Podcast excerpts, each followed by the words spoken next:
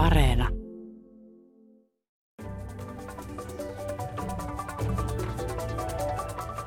Miten Kiinan ja EUn suhteet ovat muuttuneet Ukrainan sodan ja koronan ja Kiinan taloudellisen kehityksen myötä. Siitä puhuu tänään Lapin yliopiston Kiinan yhteiskunnan ja kulttuurin professori Matti Nojonen ja ohjelman lopussa Nordean pääekonomisti Tuuli Koivu kertoo, minkälaiselta nyt juuri vaikuttavat taloudelliset suhteet Kiinan ja EUn välillä. Tämä ohjelma on Brysselin kone ja minä olen Maija Elonheimo, mutta aluksi, miten kiinalaiset suhtautuvat Ukrainan sotaan? Professori Matti Nojonen. Jos katsoo kiinalaisia kansalaisia itse, niin tähän on hiukan jakanut kansa. Eli osa se vähän, mikä pääsee kiinalaisen sensuurimuurin läpi, näitä kriittisiä ääniä, niin kyllähän siellä on myös kriittisiä ääniä jotka näkee tämän sodan mielettömyyden. Mutta sitten on näitä, jotka sitten hyvinkin haukkamaisesti suhtautuu tähän asiaan. Ja sitten on sellaisia, jotka vain toistavat sen, mitä puolue sanoo, eli niin antavat tuen retorisella tasolle tälle Putinin toiminnalle. Ja mm. näkevät ja toistavat sitä samaa mantraa, mitä Putin ja hänen koneistonsa tuottaa. Eli Ukraina ei ole itsenäinen kansa ja se on ollut aina Venäjää ja osa Venäjää ja historiallisesta syistä johtuen kuuluu Venäjälle ja niin päin pois. Mutta siellä Kiinan sisällä on selkeästi, on, voidaan havainnoida, että on niin kolme erilaista ääntä. Eli se yksi ääni on, joka on kriittinen, mutta nämä ei saa sitä julkisuuteen sitä ääntä, mutta siellä on kriittisiä tahoja. Miten tavallinen kansa suhtautuu, niin tällä hetkellä on vähän vaikea tietää sitä. Yhteydenpito Kiinaan tällä hetkellä tapahtuu netin kautta ja ihmiset on varovaisia puhumaan todellisista asioista. Miten sä oletat, miten se menee prosentuaalisesti? Ei mitään mahdollisuutta olettaa prosentuaalisesti. Onko sillä mitään merkitystä, miten mieltä kansa on, että loppupeleissä kuitenkaan, onko sillä päätöksentekoon mitään merkitystä? Ei, Kiinan kohdalla ei ole. Mutta miten se sitten, kun ajatellaan sitä, että Kiinalla on kuitenkin tämä Taivan ongelma, että ne haluaa, että Taivan kuuluu Kiinaan, niin on se yhden Kiinan politiikka, ja Taivan ei halua kuulua Kiinaan. Eikö ne näe siinä jotakin yhtäläisyyttä sitten tämän asian kanssa, että esimerkiksi joku Donetsk ja Luhansk, niin Venäjä yrittää selittää, että nämä nyt vaan järjestää äänestyksen, että ne siirtyy Venäjään. Ja, ja tämä on ihan hyvä juttu, että luulisi, että ne rupesivat vähän miettimään, että jos he on sitä mieltä, niin sittenhän niin Taivanin eroaminen Kiinasta on myös hyvä juttu äänestyksellä ja omalla päätöksellä, jos kerran Luhansk ja Donetsk äänestyksen perusteella voisivat liittyä Venäjään? No, tällaista keskustelua Kiinassa ei käydä, että lähinnä Taivaniin liittyvä keskustelu, mikä miellyttää tietenkin puoluetta, on se, että mitä Venäjäkin toistaa, mitä mantramaisesti Kiinassa myös toistaa joku tahot sitä, jotka ovat puolueen lähellä, että Ukraina on historiallisesti ollut osa Venäjää ja se ei ole siinä mielessä todellinen tällainen kypsä kansallisvaltio, ja sen vuoksi Putinilla on oikeus liittää Ukraina. No, tällä hetkellä todellisuus on se, että hyvässä kykenee Luhansk ja Donetsk liittämään. Mutta nähdään, että on historiallinen syy siinä, ja tämähän niin on täysin vastaava ilmiö, josta Kiina ja Taivan ne näkee, että Taivani on historiallisesti kuulunut osaksi emo-Kiinaa, ja sen vuoksi puolueen tehtävänä on yhdistää Taivani Kiinaan. Niin tässä mielessähän tämä Putinin harjoittama retoriikka niin saa hyvän kaikupohjan puolueen, Kiinan kommunistisen puolueen taholta. Paljon Kiina sitten on nyt auttanut Venäjää ihan konkreettisesti. Miten sinne on lähetetty tämän sodan aikana? No, käytännössä vähän ei tiedetä ihan tarkalleen, että onko sinne lähetetty ja mitä sinne on lähetetty, mutta vähän ollaan täysin länsimaisen tiedustelun tiedon varassa tällä hetkellä, mutta kaikki viittaa siihen suuntaan, että Kiina ei ole tukenut aktiivisesti Venäjää ainakaan millään tukemalla aseistuksen ja, tai muuten Venäjän näissä sotatoimissa ja ponnistelussa. Entä sitten nämä firmat? Siitähän on kuulunut, että vaikka Kiina periaatteessa on Venäjän ystävä, niin kuitenkin nämä kiinalaiset firmat pelkää sitä, että miten länsimaat suhtautuu niihin, ja ne on vetäytynyt pois Kiinasta. Onko se laajaa? No, kiinalaisten yritysten vetäytyminen Venäjältä ei ole tällä hetkellä kovin laaja, mutta siellä on selkeä tämmöinen käymistila, että on, on tullut viitteitä siitä, että jotkut firmat ovat vetäytyneet, jotkut ovat kieltäytyneet laajenemasta ja jotkut ovat sanoneet, että he eivät kauppaa omia tuotteitaan venäläisille. mutta siis äh, miten, se, miten ne voi tehdä niin kuin Kiinassa kuitenkin valtio pystyy määräämään aika lailla myös näiden firmojen elämää, että äh, kyllähän se tarkoittaa silloin, että kyllähän ne jonkun hiljaisen suostumuksen valtiovallalta saa, luulisi. No kyllä siinä varmaan hiljainen suostumus on siinä taustalla, mutta Kiinan kohdalla se tilanne ei ole ihan niin ykselitteinen. Että toki nämä keskeiset isot strategisen sektorin yritykset ovat niin suoranaisesti puolueen vaikutuspiirin sisällä. Mutta niilläkin yrityksillä on juridinen velvoite toimia voitollisesti. Eli yritykset silloin laskevat, että jos myyvät Venäjälle tai laajentavat sitä toimintansa näkyvästi Venäjällä, niin siitä voi kohdistua silloin sitten sanktioita länsimaissa tai muualla maailmassa. Ja sitten hän tekee yksinkertaisen laskutoimituksen, että voiko Venäjän markkinat korvata heidän globaalin markkinoiden kysynnän. Eli siis Kiina kuitenkin pelkää länsimaisia pakotteita. Kyllähän, ne on, kyllähän he ovat tota, niin, niin hyvin huolissaan niistä. Että jos Putinin niin ainakin, tai myös Kiinan niin yllätti tämä, sanotaan ei ainoastaan länsimaiden, vaan näihin pakotteisiin on liittynyt Etelä-Korea, Japani, hyvin, hyvin moni muu maa. Eli siinä mielessä niin kuinka länsimaat onnistuivat hyvinkin lyhyessä ajassa luomaan näitä pakotteita ja sitten eri paketteja niitä pakotteita, niin kyllähän tämä yllätti varmaan Venäjän ja, ja myös tuota, niin Xi Jinpingin.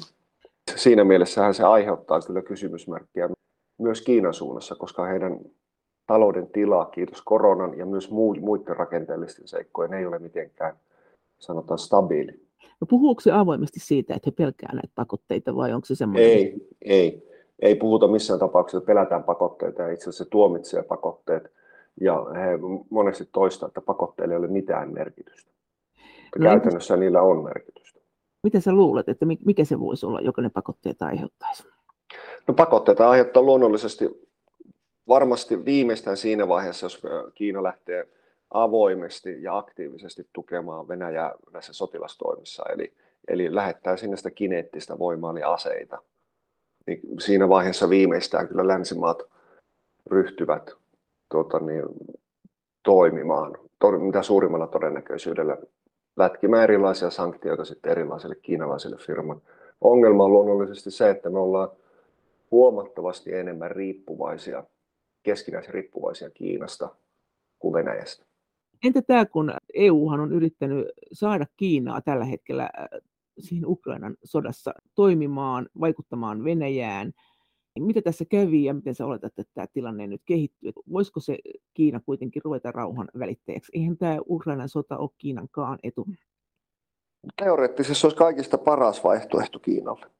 Eli kun nämä kaikki muut vaihtoehdot, mitä on olemassa niin pöydällä, niin niissä on aina jos ajatellaan niin Kiinan julkisuuskuvan kannalta ja sitten pitkällä juoksulla talouden, tai lähes välittömästikin talouden kannalta, niin niissä on sellaisia riskejä, mitä Kiina ei pysty kontrolloimaan. Eli nyt tällä hetkellä Kiina tasapainoilee siinä aidalla, eli pyrkii säilyttämään tällaisen neutraali aseman, eli ei tue niin konkreettisesti Putinin aseen, asevientiä ja muiden asioiden suhteen, mutta, mutta retorisella tasolla tukee Putinia. Sitten on se, että se lähtisi tukemaan voimakkaasti, niin sillähän on sellaisia seurauksia, joita Kiina ei pysty kontrolloimaan eikä mitenkään niin ennakoimaan tai laskemaan, että kuinka paljon niitä sanktioita tulee, mikä niiden vaikutus tulee olemaan Kiinaan ja mikä tulee se poliittisen maineen hinnan menetys. Sitäkään ei voi Kiina kontrolloida. Jos Kiina tuomitsisi Putinin, niin sehän saisi maailman kiitoksen, mutta, mutta sysäisi Putinin kuilun partaalle ja sitä sen kautta Venäjän mahdolliseen tällaiseen yhteiskunnalliseen epävakauden tilaa, mikä ei ole Kiinan etu. Ja sitten se neljäs vaihtoehto on, on luonnollisesti se, että Kiina lähtisi olemaan rauhanvälittäjä, edes tuli rauhanvälittäjänä siinä, aselevon välittäjänä siinä.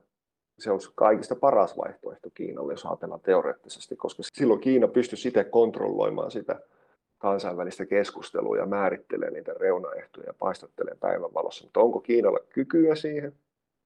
Onko sillä halua siihen ennen puoluekokousta? Niin, ja kuka sen Kiinassa hoitaisi tällaisen rauhan välittämisen prosessin, koska kaikki valta keskittyy tällä hetkellä Xi Jinpingille, että kenet hän valtuuttaisi hoitaa tällaista prosessia ja sitä kautta paistattelee sitten kansainvälisen median tota, niin, niin valossa, niin sitä on vaikea, vaikea nähdä, että se toteutus ainakaan välittömästi. Kiinalle oleellisin kysymys on se, että Ukrainan sota, tai Venäjä voi käydä tätä Ukrainan sotaa niin kauan aikaa, kunnes se todella vaikuttaa Kiinan talouteen. Eli ja sehän vaikuttaa Kiinan talouteen jo nyt, mutta he laske, että he pystyvät kestämään sen. Eli vaikutushan tulee epäsuorasti Kiinaan, eli se tulee energia- ja raaka-aineiden hinnan nousun kautta. Jos Venäjälle käy huonosti, sitähän on puhuttu, että silloin siitä saattaisi tulla tämmöinen Kiinan vasallivaltio, jos niiden välit nyt pysyy. Mitä se tarkoittaisi EUlle? EUlle, jos, jos Venäjästä tulee Kiinan vasallivaltio, siinä on niin monta, monta olettamaa pitää täyttyä siinä, että ensinnäkin, ensinnäkin se, että mihin kuntoon Venäjä jää, säilyykö Putin vallassa, lopettaako ne sodankäynnin. Eli tota, jos ne lopettaa sodankäynnin ja jonkinlaisen rauhaehtoihin pääsevät, niin siinä on niin monta jossittelua, että on vaikea vastata tuohon kysymykseen. Lapin yliopiston Kiinan yhteiskunnan ja kulttuurin professori Matti Nojonen mutta jos ajatellaan, että jos Kiinan valta olisi tuossa, missä Venäjän valta on nyt, jos, jos Venäjä tavallaan haipuisi joksikin Kiinan suunnilleen maakunnaksi, niin miten sä oletat? Olisiko tämä niin EUn kannalta hyvä vai huono uutinen? Minkälainen olisi tämmöinen mahti Kiinan naapurina EUlla? Ei Venäjä taivu.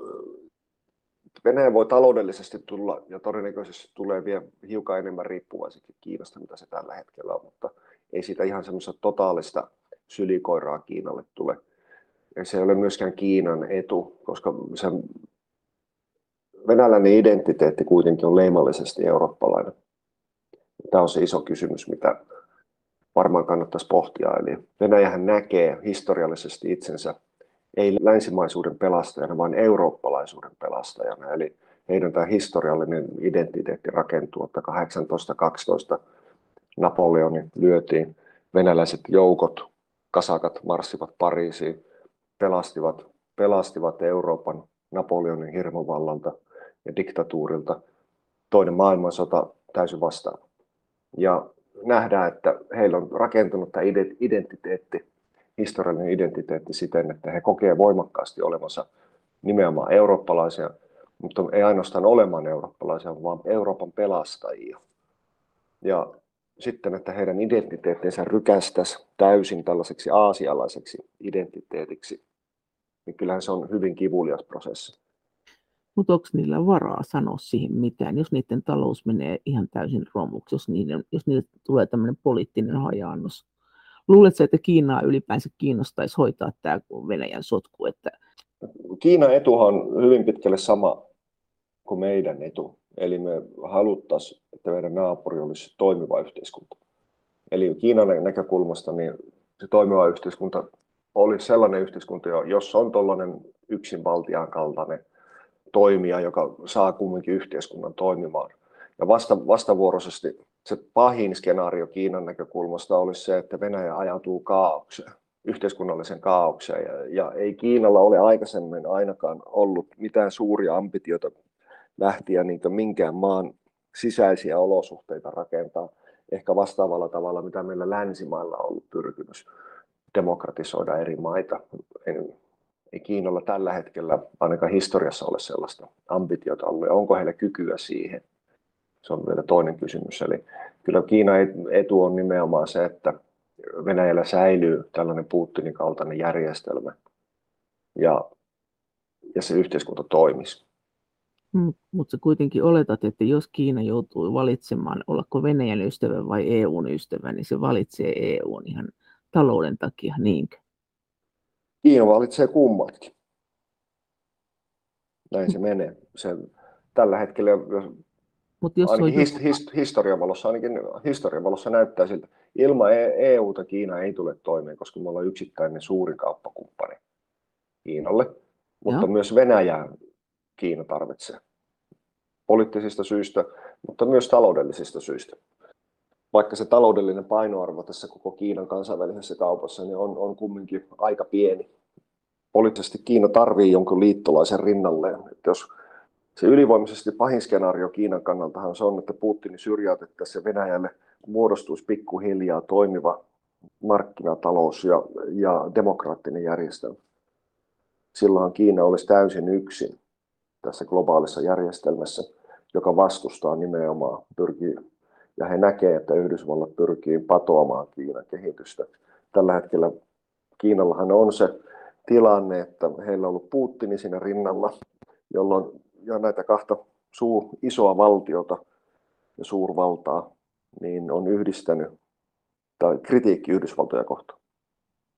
Ja se on kyllä se tietyssä mielessä se on oikeutettua myös, jos katsoo, niin pitää ymmärtää, että miten heidän maailmankuvansa rakentuu. Ja, ja kyllä ei niin tässä maailmankriisissä, missä nyt ollaan, ja tämä sata, minkä Putin on, on aloittanut, niin kyllä niin pitää nähdä ja pyrkiä ymmärtämään myös, niin kuin, että mistä se maailmankuva rakentuu niin heidän näkökulmastaan. Ja ehkä tässä nykyisessä diskurssissa on se riski, että me nähdään, että Yhdysvallat on se pyyteetön toimija tässä, joka haluaa tota, niin, niin pelkästään hyvää, hyvää kaikille maille.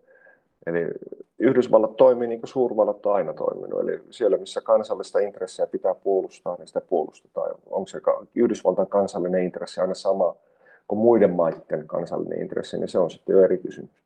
Missä ne intressit niin varsinaisesti törmää toisiinsa? No Kiinan kohdalla, jos katsotaan turvallisuuspolitiikkaa, niin kyllähän Yhdysvaltain niin nämä tukikohdat ympäri, ympäri Kiinaa, jos katsoo, asettuu Pekingin ja katsoo sieltä, sieltä tota, niin missä niitä yhdysvaltalaisia tukikohtia on, niin nehän on käytännössä Kiina on saarrettu. Ja kyllä se niin heidän maailmankuvansa sitä kautta rakentuu. Ja sitten se historiallinen narratiivi ja kokemus, mitä Kiinalla on siellä, että katsoo sen, mitä Yhdysvaltain ohjusiskun Belgradi, Belgradissa Kiinan suurlähetystöä, jossa kuoli kiinalaisia diplomaatteja, niin näitä, oliko se vahinko vai ei, siitähän historioitsijat kyllä on kiistelleet. Mutta kun näitä, näitä mielikuvia kun yhdistää, niin niistä muodostuu se maailmankuva. Ja jos emme ymmärrä sitä maailmankuvaa, niin meillä on vaikeampi silloin keskustella heidän kanssaan ja päästä jo niin eteenpäin näissä asioissa. Tämän vuoksi meidän on niin syytä ymmärtää, että ei pelkästään niin demonisoida tai nähdä, että te olette totaalisen väärässä ja niin tuomitaan, niin tällä hetkellä tuomitaan, että Venäjä ajattelee tällaisen vanhan kaltaisella etupiiriajattelulla.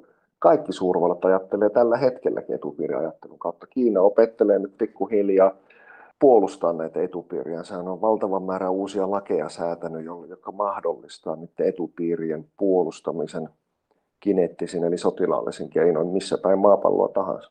Mm. Ensimmäiset tukikohdathan niillä on jo Afrikan niemimaalla. EU tuskin rupeaa sotimaan Kiinan kanssa sielläkään. No EU sinällään ei ole sotilaallinen no. toimija.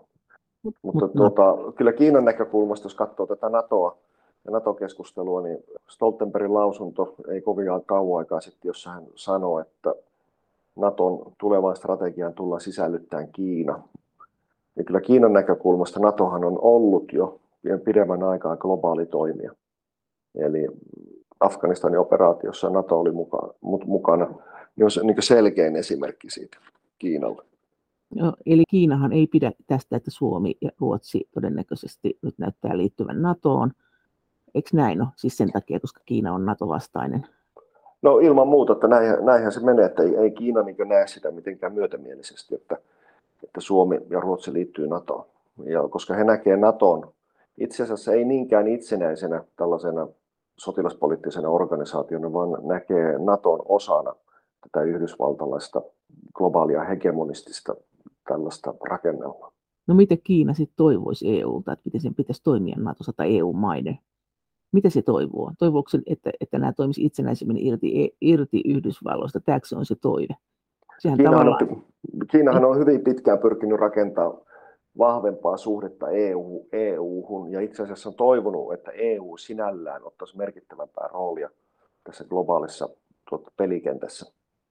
Nimenomaan siinä, se ajatus perustuu siihen, että jos EUsta tulisi voimakkaampi itsenäinen toimija kansainvälisessä kauppapolitiikassa ja muussa, niin silloin se kilpailisi Yhdysvaltojen kanssa. Eli silloin tulisi tämä maailman moninapaistuminen ja Kiina kokee, että sellaisessa moninapaistuvassa maailmassa olisi helpompi toimia, koska silloin voi näitä eri toimijoita silloin myös niin rakentaa erilaisia tämmöisiä pelisuhteita niin, että mä tuen tuota tuossa politiikassa, niin silloin se on, meidän yhteinen linja on, on silloin jotain yhtä toimia vastaan voimakkaampi. jos Suomi nyt liittyy NATOon, niin miten se vaikuttaa Suomen ja Kiinan suhteisiin?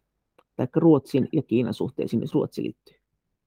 No se on iso kysymys, että tota, miten se tulee vaikuttaa. No, ne ensimmäiset indikaatit Kiinan suunnaltahan on, että, että tota, tämä oli virhe ja tämä aiheuttaa lisää vastakkainasettelua. Se oli ihan odotettavissa oleva reaktio. Eli ehkä kysymys pitäisi kääntää toisinpäin on se, että sitä tulevaisuutta ei voi ennustaa mitenkään.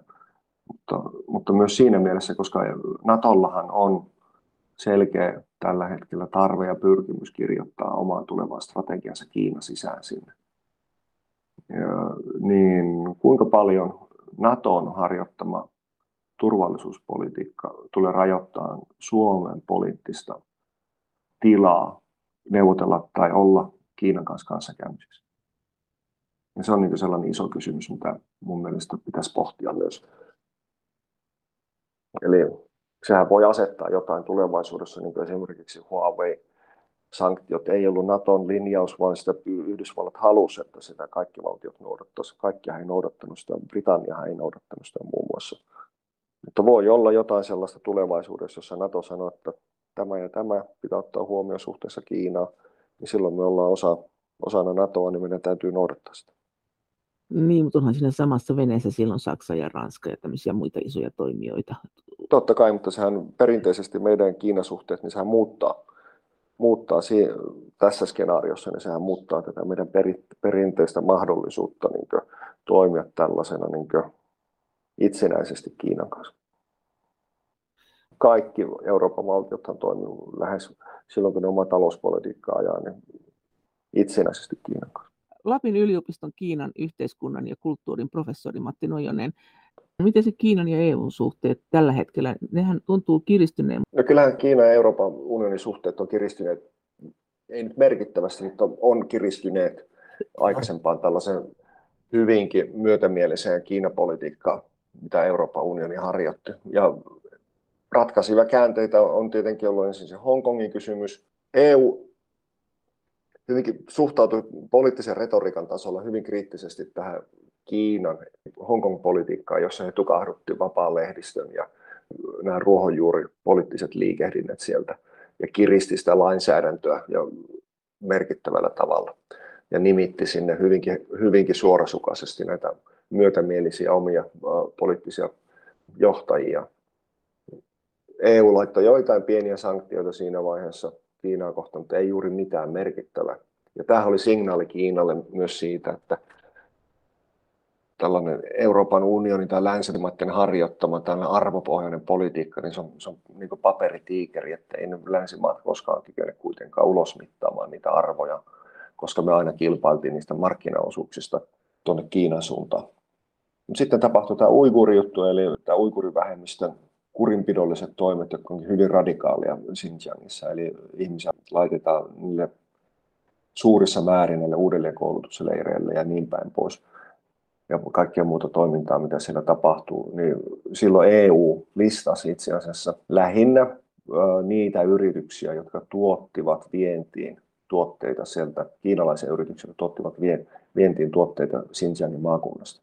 Ja tämä oli ensimmäinen tämmöinen ehkä voimakkaampi linjaus, mitä EU on kyennyt tai pitkään aikaan kyennyt Kiinaa kohtaan tekemään.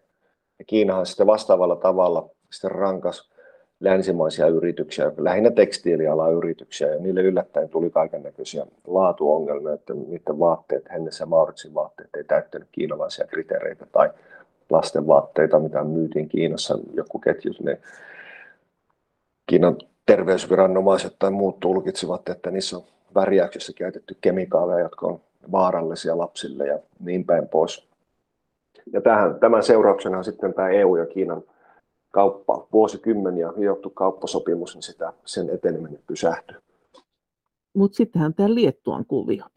No, Liettuan kuvio se on oma kuvionsa sinällään, mutta se ei, siinä, se ei isossa tässä EU-kuvassa ole ollut niin merkittävä kuin tämä Xinjiangin kuvio.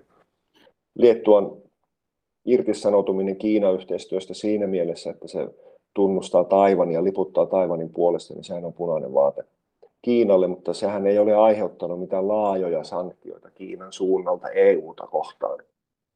Siinä on se ero. Niin, se on puhdistunut paitsi Liettuaan, joka yhtäkkiä se ei saakaan viedä tavaraa tällä hetkellä Kiinaan, edes niitä, jotka on tilattu ja maksettu, ja sitten ne yritykset, jotka tilaa Liettuasta tavaraa, ää, niin niiden vientiä Kiinaan on nyt sitten rajoitettu, eikö näin ole? No näin se menee, että se on niin enemmän yrityskohtainen ja Liettua sidonnaisia nämä sanktiot, eli mitä EU-linjausta sinällä ei olla Kiinan suunnalta tehty. Mutta nämä äänenpainot, Kiinaa kohti on EU:ssa kovasti kiristynyt. Että onhan tässä nyt jotain tapahtunut?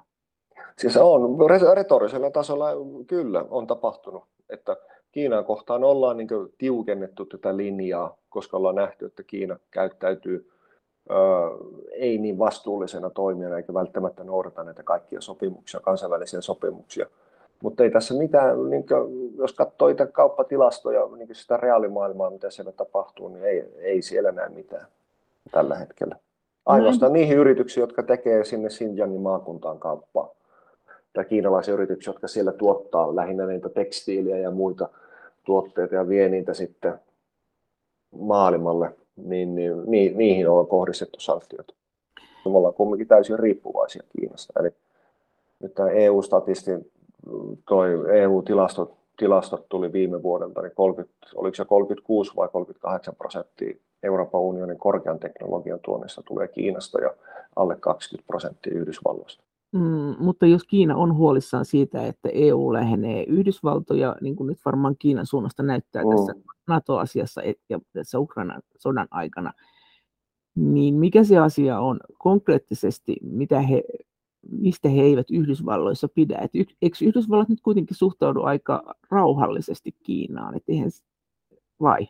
Mikä, onko nämä jotakin No siis Yhdysvalta, Yhdysvaltain niin toimet Kiinan lähiympäristössä, niin ei, nehän ei ole mitenkään aggressiivisia siinä mielessä. Se merenkulkuoikeus, mikä siellä Etelä-Kiinan merellä, niin kansainvälisen lain mukaan, niin sehän pitäisi, pitäisi olla pysyä niin neutraalina alueena. Se Kiinahan on miehittänyt ja rakentanut niille saarille – tukikohtia, tai ensin rakentanut niille riutoille saaret ja niille saarille tukikohtia.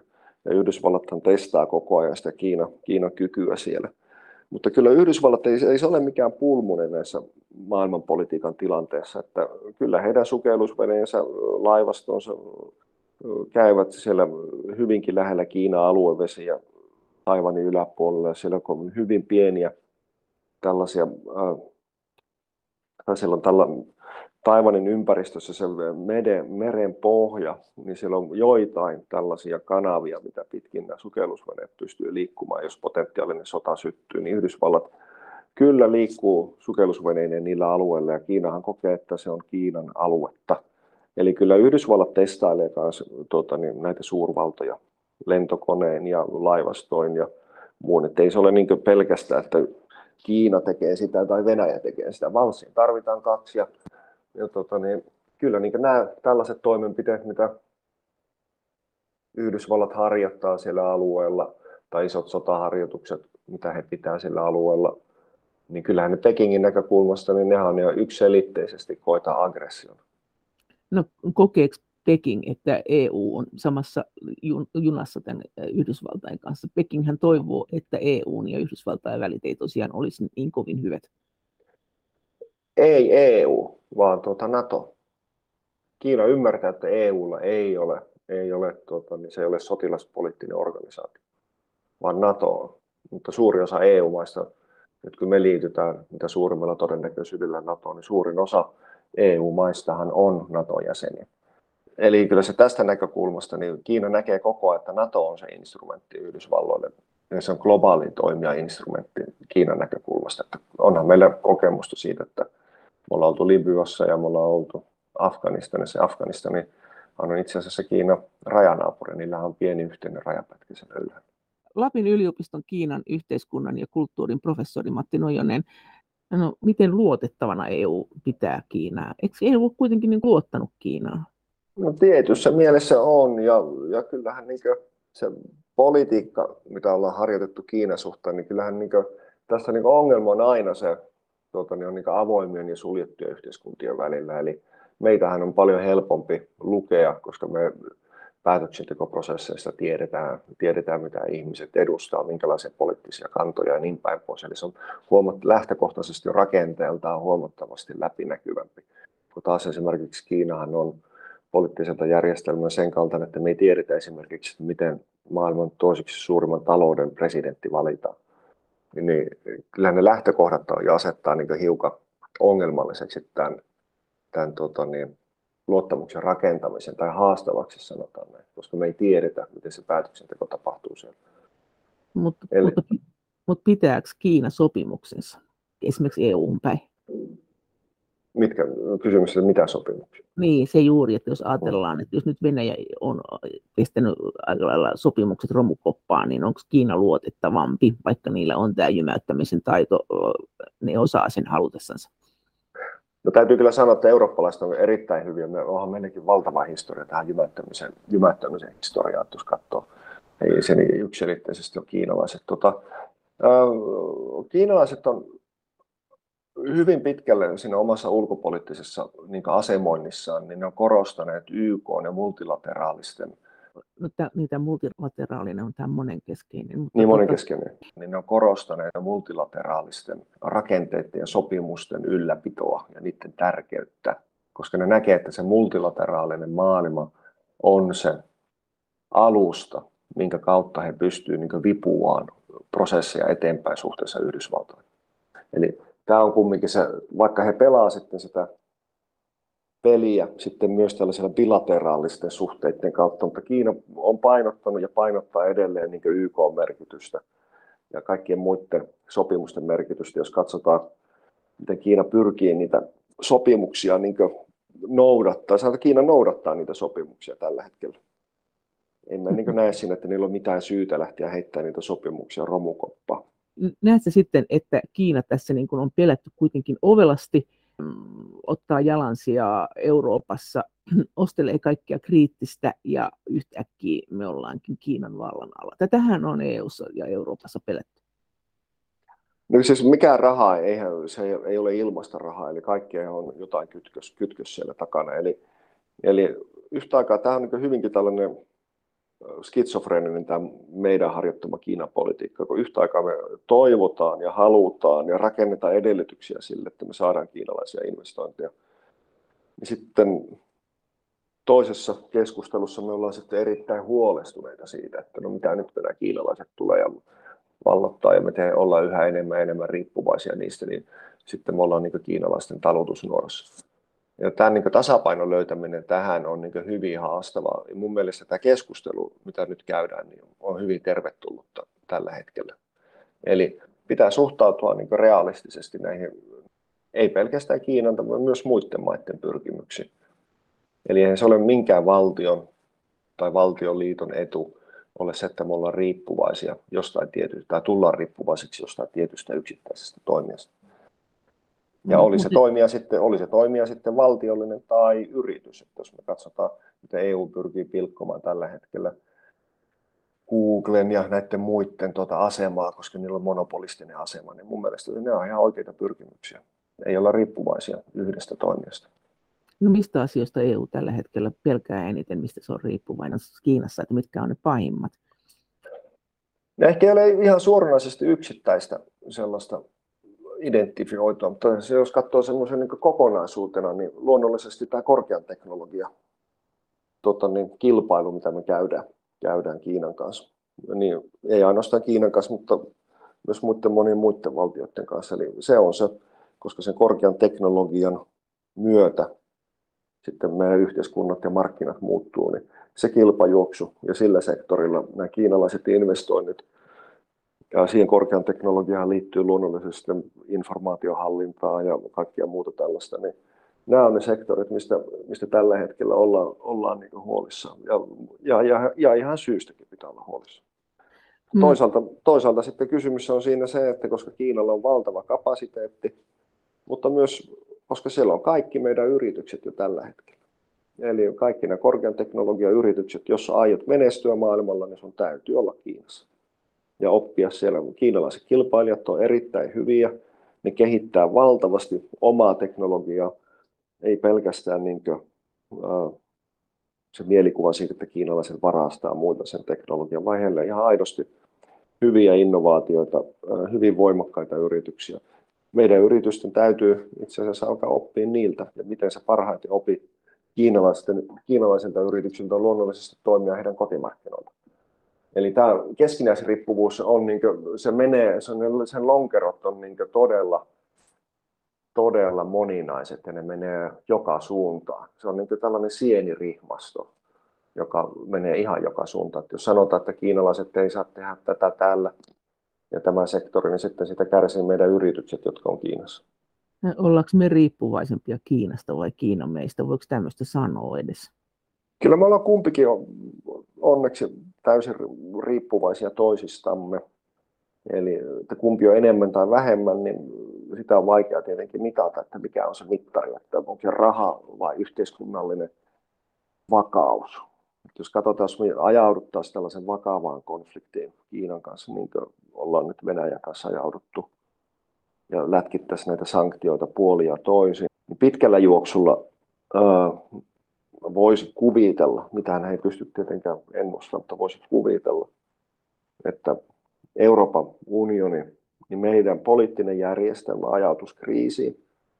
Meillä hallitukset vaihtuisi, mutta järjestelmä säilyisi. Mutta Kiinan kohdalla, jos ajaudutaan vakavaan yhteiskunnallis-poliittiseen kriisiin, niin on iso riski, että puolue kaatuu ja silloin järjestelmä kaatuu, koska järjestelmä on sama kuin puolue Kiinassa. Eli meillä on tällainen, miten se, se sanotaan, niin absorbointikyky, eli miten me kyetään tämä isku ottaa vastaan tällaiset yhteiskunnalliset katastrofit, oli sota tai teo, tota, niin, lamaa tai jotain muuta, niin meillä tämä järjestelmä on rakentunut sillä tavalla, että ihmiset vaihtuu, mutta järjestelmä säilyy. Onko se järjestelmä täydellinen? Ei todellakaan ole, mutta se on ehkä paras näistä olemassa olevista järjestelmistä. Tuollainen yksipuoluejärjestelmä niin se puolue on samaa kuin järjestelmä. Että jos se puolue lähtee horjuu, niin silloin järjestelmä horjuu.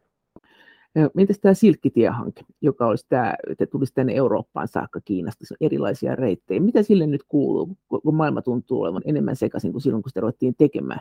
Kyllä se Silkkitiehanke, jos katsoo nämä, mitä kautta se tulee, niin sillä on lukuisia. Niitä karttoja on yhtä monta kuin projektia. Eli mitään sitä virallista karttaa ei ole olemassa silkkitiehen. Vaikka kaikki, kaikki aina vilauttelee jotain karttoja, mutta sellaista virallista yksityiskohtaista karttaa, että mistä se tulee ja minne se menee, niin sitä ei ole Kiinan suunnalta tuotettu. Mutta suuri osahan näistä silkkitien hankkeista, mitkä tulee koskettaa niin tätä Euraasian mannerta, niin nehän menee jossain, jossain kohtaa Venäjän kautta. Osa menee Keski-Aasian kautta kylläkin, mutta mutta merkittävimmät Venäjän kautta. Ne projektit on tällä hetkellä nyt itse asiassa vähän niin kysymysmerkki alla, että ei tiedetä, että miten ne etenee.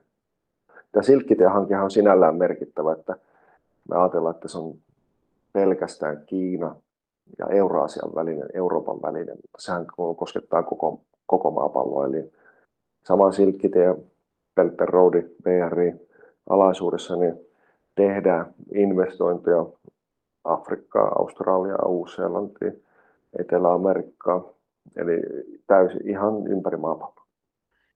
Mutta jos se Venäjä menee nyt tukkoon, niin miten tämä Kiinan ja Euroopan tai EUn välinen reitti, niin kuinka suuri osa siitä sitten kärsii prosentuaalisesti suunnilleen? Sitten tulee, tuleeko sitten semmoinen silkkipolku nyt sitten vaan? Silkki...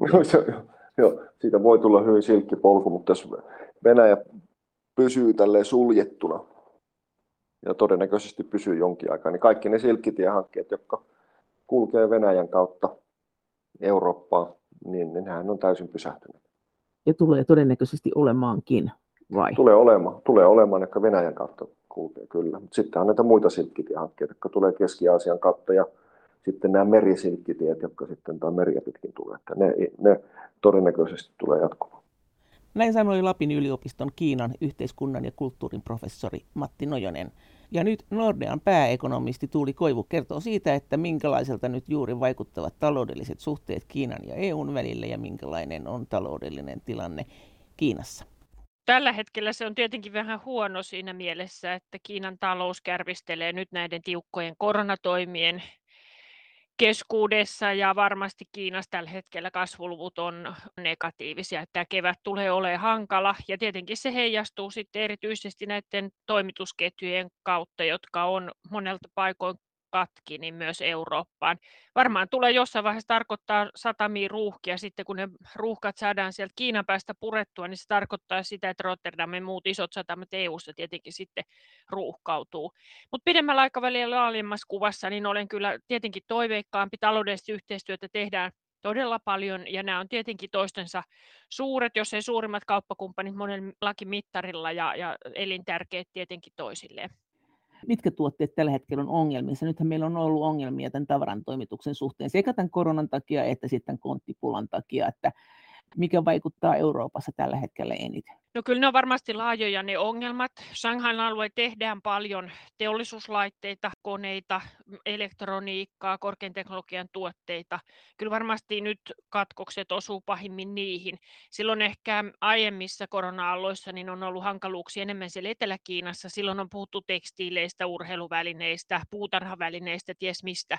Nyt ehkä ollaan niin kuin teknologiapuolella niin pykälää korkeamman tason tuotteissa noin keskimäärin, mutta ylipäätään hankala on nyt se, että liikkuminen Kiinan sisällä on tosi vaikeaa. Rekkakuskit ei pääse provinssirajojen yli, eikä oikein halukkaita edes liikkumaan, koska paluu kotiin voi sitten tapahtuu vasta monen kuukauden päästä, jos huonosti käy ja joutuu jäämään koronakaranteeneihin, niin kyllä se tarkoittaa sitä, että tuotannossa on laajoja ongelmia nyt Kiinan sisällä ja varmasti nämä katkokset heijastuu hyvin laajasti niin kulutustavaroihin kuin investointitavaroihinkin. Mikä näistä tuotteista heijastuu sitten EUn talouteen pahiten? Kyllä sit on vaikea tietysti sanoa, mutta kyllä varmasti sellaiset osat ja komponentit, varaosat joo, Puolijohteistahan maailmassa on paljon puhuttu. Ja nämä puolijohteethan ovat hyvin tärkeitä esimerkiksi elektroniikkateollisuuden. Mutta puolijohteita Kiinakin tuottaa kasvavassa määrin. Se on siellä tärkeä kasvunala ollut monta vuotta, mutta enemmän kiinalaisiin prosesseihin. Taivan, Korea on näitä puolijohdeteollisuuden niin kuin keskuksia, ja nehän toimii tällä hetkellä aika lailla normaalisti, ja itse asiassa siellä puolella ehkä pientä helpotustakin jopa on näköpiirissä. Mutta entä sitten tämä konttipula, josta sanotaan, että se aiheuttaa sen, että tavara ei liiku Kiinasta eikä Kiinaan, ja että suuri osa maailman konteista makaa tällä hetkellä Shanghain satamassa, kun niitä kontteja ei saada liikkeelle. Onko tämä puhe liiottelua? Nordean pääekonomisti Tuuli Koivu. No se on osittain ehkä mun ymmärryksen mukaan liioteltu, että meillä on kyllä asiakkaita, jotka sanoo, että erityisesti vienti Kiinasta onnistuu, onnistuu tietenkin vähän pidennettyjen toimitusaikojen myötä, mutta onnistuu kuitenkin ihan mukavasti vielä Eurooppaan ja USAhan, jos se Kiinan pää vaan toimii, mutta se on selvää, että siellä on hirveän määrä odottamassa laivoja purkua Kiinan satamaan, koska se tavara ei tahdo kulkea sieltä Kiinan tai Shanghai satamasta eteenpäin sinne Kiinaan.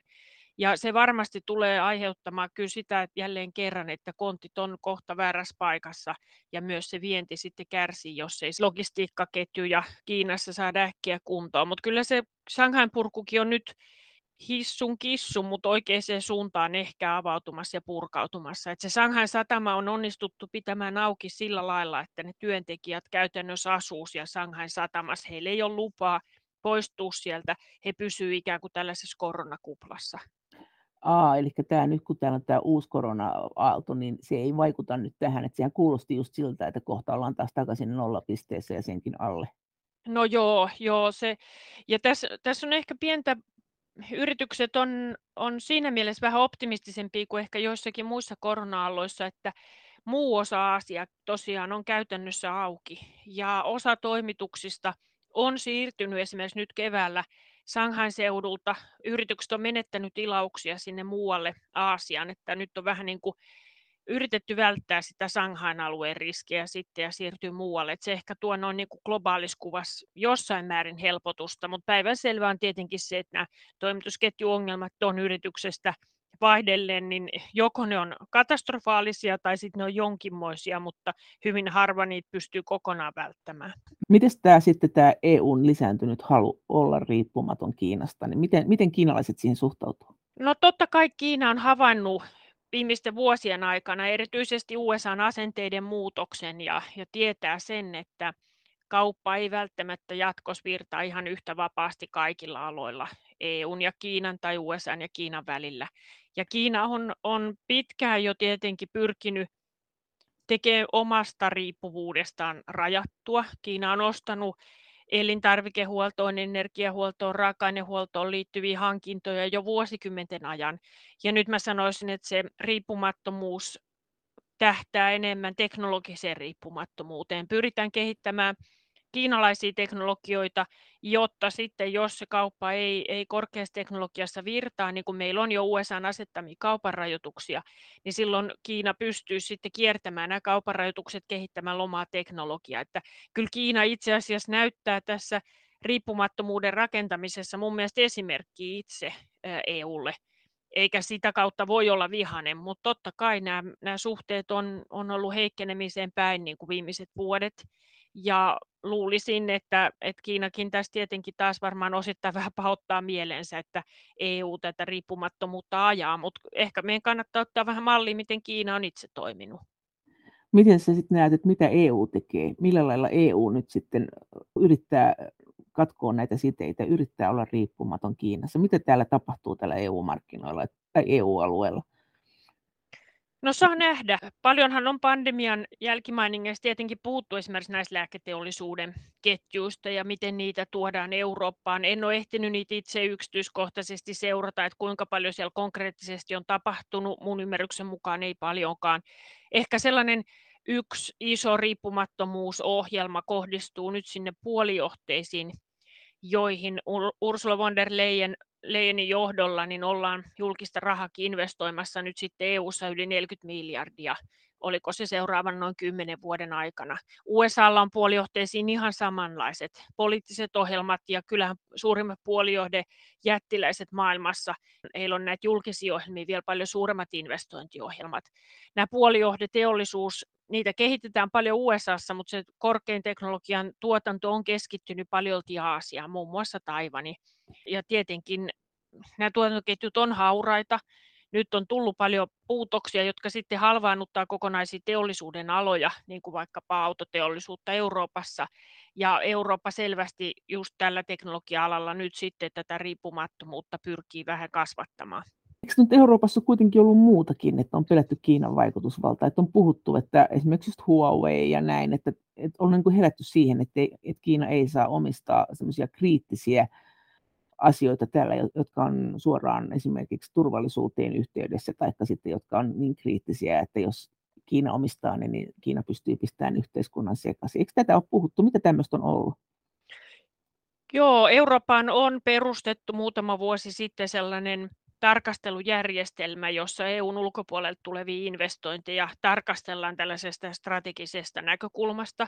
Ja tämä on tietenkin osittain suunnattu nimenomaan kiinalaisiin ostoihin Euroopan sisällä ja pyrkii siihen, ettei tällaisia teknologisia jalokiviä esimerkiksi pääsisi sitten kiinalaisiin käsiin, jos, jos ajatellaan, että ne on Euroopan kannalta strategisesti tärkeitä. Toinen iso keskusteluhaara on kohdistunut Huaweiin pääsyyn meidän tuonne verkkomarkkinoille, ja siihen tietenkin liittyy sitten nämä tietoturvahuolet ja muut. Sitä asiaa on puitu lähinnä maatasolla. Jotkut maat on tehnyt jo päätöksiä sen osalta, että joko Huawei pääsee tai ei pääse markkinoille. Suurimmalle osalle Euroopan maista ymmärtääkseni Huawei on, on vielä pääsemässä, mutta kyllä näitä huolenaiheita Kiinan suuntaan ilman muuta ne on ollut nousussa viime vuosina. Mitä, siellä, mitä siinä pelätään? Pelätäänkö siinä yritysvakoilua vai pelätäänkö siinä ihan tämmöistä turvallisuuspoliittisia seurauksia, jos Kiina pystyy esimerkiksi Huaweiin kautta selvittämään, mitä täällä ajatellaan? No varmasti molempia ja tietenkin sitten ylipäätään se, että jos maiden suhteet menee täysin rikki, niin kuka huoltaa ne verkot ja, ja pysyykö meidän verkot ylipäätään pystyssä vai onko sitten joku nappula, josta Peking saa koko meidän infrastruktuurin oikeastaan sekaisin. Entäs se, kun on sanottu, että, että oikeastaan Kiina on myös käyttänyt tätä koronaa hyväkseen, että, että sinne ei ole oikein ollut helppo mennä länsimäisten johtajien näiden koronasulkuasioiden takia, ja silloin Kiina on pystynyt tavallaan kaappaamaan ne länsimäiset yritykset omaan hallintaansa, yrityssalaisuuksineen ehkä myös. Mitä sä tähän sanot? Oletko kuullut tämmöistä valitusta? Kyllä sitä kuulee itse asiassa yritysten keskuudessa aika paljon. On ollut paljon ongelmia, kun ei ole päästy sinne paikan päälle. On ollut paljon ongelmia myös uusilla Kiinan menijöillä siinä, että ei päästä markkinoimaan niitä omia tuotteita, kun ei päästä tapaamaan asiakkaita.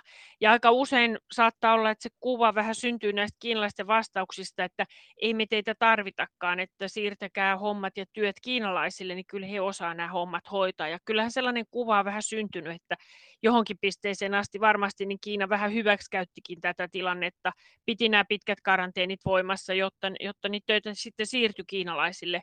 Mutta tietenkin tämä nykyinen taloustilanne Kiinan sisällä on jo tosi hankala ja haastaa nyt kyllä koko talouden ja yhteiskunnan. Mutta tämmöinen luottamus EUn ja Kiinan välillä, niin sitä sä sanot nyt tässä, että se on nyt kärsinyt kyllä selkeästi. Kyllä se luottamus on kärsinyt, erityisesti yritykset monella äänitorvella on nyt viime viikkoina kyllä ilmaissut huolensa siitä, että eurooppalaisilla yrityksillä niin hankaluudet on lisääntynyt ja nyt siellä ihan tosissaan mietitään sitten sitä, että onko Kiina se tuotantopaikka, jossa jatkossakin ollaan ja kuinka paljon siihen ja. jatkossa sisältyy näitä riskejä sä tarkoitat, että Kiinan valtio näillä sääntelyllään on aiheuttanut näitä ongelmia, että se ei ole pelkästään koronalla selitettävissä, vaan että siellä on tapahtunut joku suunnanmuutos, että siellä, siellä ei olla enää niin halukkaita saamaan näitä eurooppalaisia yrityksiä sinne. Mä sanoisin, että nämä riskit ovat ehkä lisääntynyt kolme eri kautta. Yksi on Kiinan johdon lisäämä sääntely viimeisen noin puolen vuoden aikana Kiinan taloudessa. Sitä on ollut vaikea ennakoida. Se on tapahtunut yllättävän nopeasti. Peking on lisännyt valtaansa ja se on, se on niin kuin vähentänyt Kiinan ennakoitavuutta noin niin kuin investointikohteena. Toinen iso tällainen lähde on tietenkin kasvaneet geopoliittiset riskit. Ne on osittain realisoitunut ehkä osittain nyt Venäjän myötä siinä mielessä, että mietitään uudestaan, että voiko Kiinaa kohdata samanlaiset sanktiot kuluttajien mielipide, kun nyt on kohdannut Venäjää, ja mitkä ne Kiinan riskit siinä tapauksessa sitten on. Ja kolmas lähde on varmasti viime kuukausina ollut tämä Kiinan tiukka koronapolitiikka, jonka mielekkyyttä ei aina ymmärretä, koska tämä taloudellinen hintalappu nyt näille tiukoille koronatoimille nousee päivä päivältä ja voi nousta aika suureksikin. Ja samaan aikaan me ollaan länsimaissa ikään kuin toivon mukaan päästy ainakin joksikuksi aikaa tästä pandemiasta eroja ja elämään normaali elämä. Että kyllä näitä Kiinan riskejä nyt yritykset miettii ainakin näitä kolme reittiä pitkin. Mutta tarkoitatko se tällä nyt sitä, että Kiinan valtio oikeasti haluaa ne yritykset pois? Että se on lisännyt sillä sääntelyä, että se heijastuu näihin firmoihin ja eihän ne nyt tyhmiä ole. Kyllähän ne sitten tietää, että ne lähtee ehkä pois tai koittaa myydä ne yritykset Kiinaan. Että yritetäänkö sieltä saada ulos näitä ulkomaisia yrittäjiä? En usko, että Kiina on mitenkään savustamassa ulkomaisia yrityksiä tällä hetkellä pois. Siellä tiedostetaan hyvin Kiinan talouden vahvuudet ja ne houkuttelevuuden lähteet. Näiden vuosien jälkeen Kiinassa on oikeastaan niin kuin kaikki globaalit yritykset edustettuna. Toimitusketjut on keskittynyt paljon sinne ja Kiinan ympärille siihen Aasiaan. Mihinkään muualle maailmaa tällaista määrää tuotantoa on, on mahdoton siirtää hetkessä. Ja Kiina tietää tänne, että nämä vetovoimatekijät on yhä olemassa, vaikka tätä regulaatiota sitten lisätäänkin. Mutta siinä mielessä mun mielestä Kiinan asenne on muuttunut, että yrityksiä, jotka on lisäämässä vaikka ympäristöongelmia, niin Kiina ei enää kaipaa. Ulkomaisten yritysten regulaatio just vaikkapa ympäristöasioiden suhteen on aina ollut tiukempaa kuin kiinalaisten yritysten suhteen, mutta sanoisin, että se on, on vielä kiristynyt ilman muuta. Et näiden ulkomaisten yritysten, mä olen usein sanonutkin, että pitää olla ikään kuin ratkomassa näitä Kiinan ongelmia, olisi ympäristöongelmaa, väestöongelmaa, velkaantumisongelmaa, mitä tahansa, eikä, eikä saa olla lisäämässä niitä. Et Kiina ei selvästikään kaipaa enää yrityksiä pelkkien vaikkapa matalan palkkatason työpaikkojen takia. Niitä Kiinalla on jo ihan tarpeeksi. Nyt ulkomaisten yritysten täytyy olla tuomassa sinne korkeateknologiaa, ratkomassa vaikkapa ympäristöongelmia ja haasteita. Silloin siellä markkinoilla voi edelleen toimia, mutta sellaisia ongelmien aiheuttajia Kiina ei sinne enää kaipaa. Näin sanoi Nordean pääekonomisti Tuuli Koivu ja ohjelman alussa puhui Lapin yliopiston Kiinan yhteiskunnan ja kulttuurin professori Matti Nojonen. Kiitos kaikista kommenteista ja viesteistä. Kaikki kommentit ovat erittäin tervetulleita ja kommentoidahan voi näitä ohjelmia, EU-asioita tai voi ehdottaa aiheita seuraaviin ohjelmiin. viestejä voi lähettää sähköpostiin osoitteeseen maija.elonheimo.yle.fi ja sen lisäksi me voimme keskustella yhdessä näistä asioista Twitterissä aihetunnisteella Brysselin kone.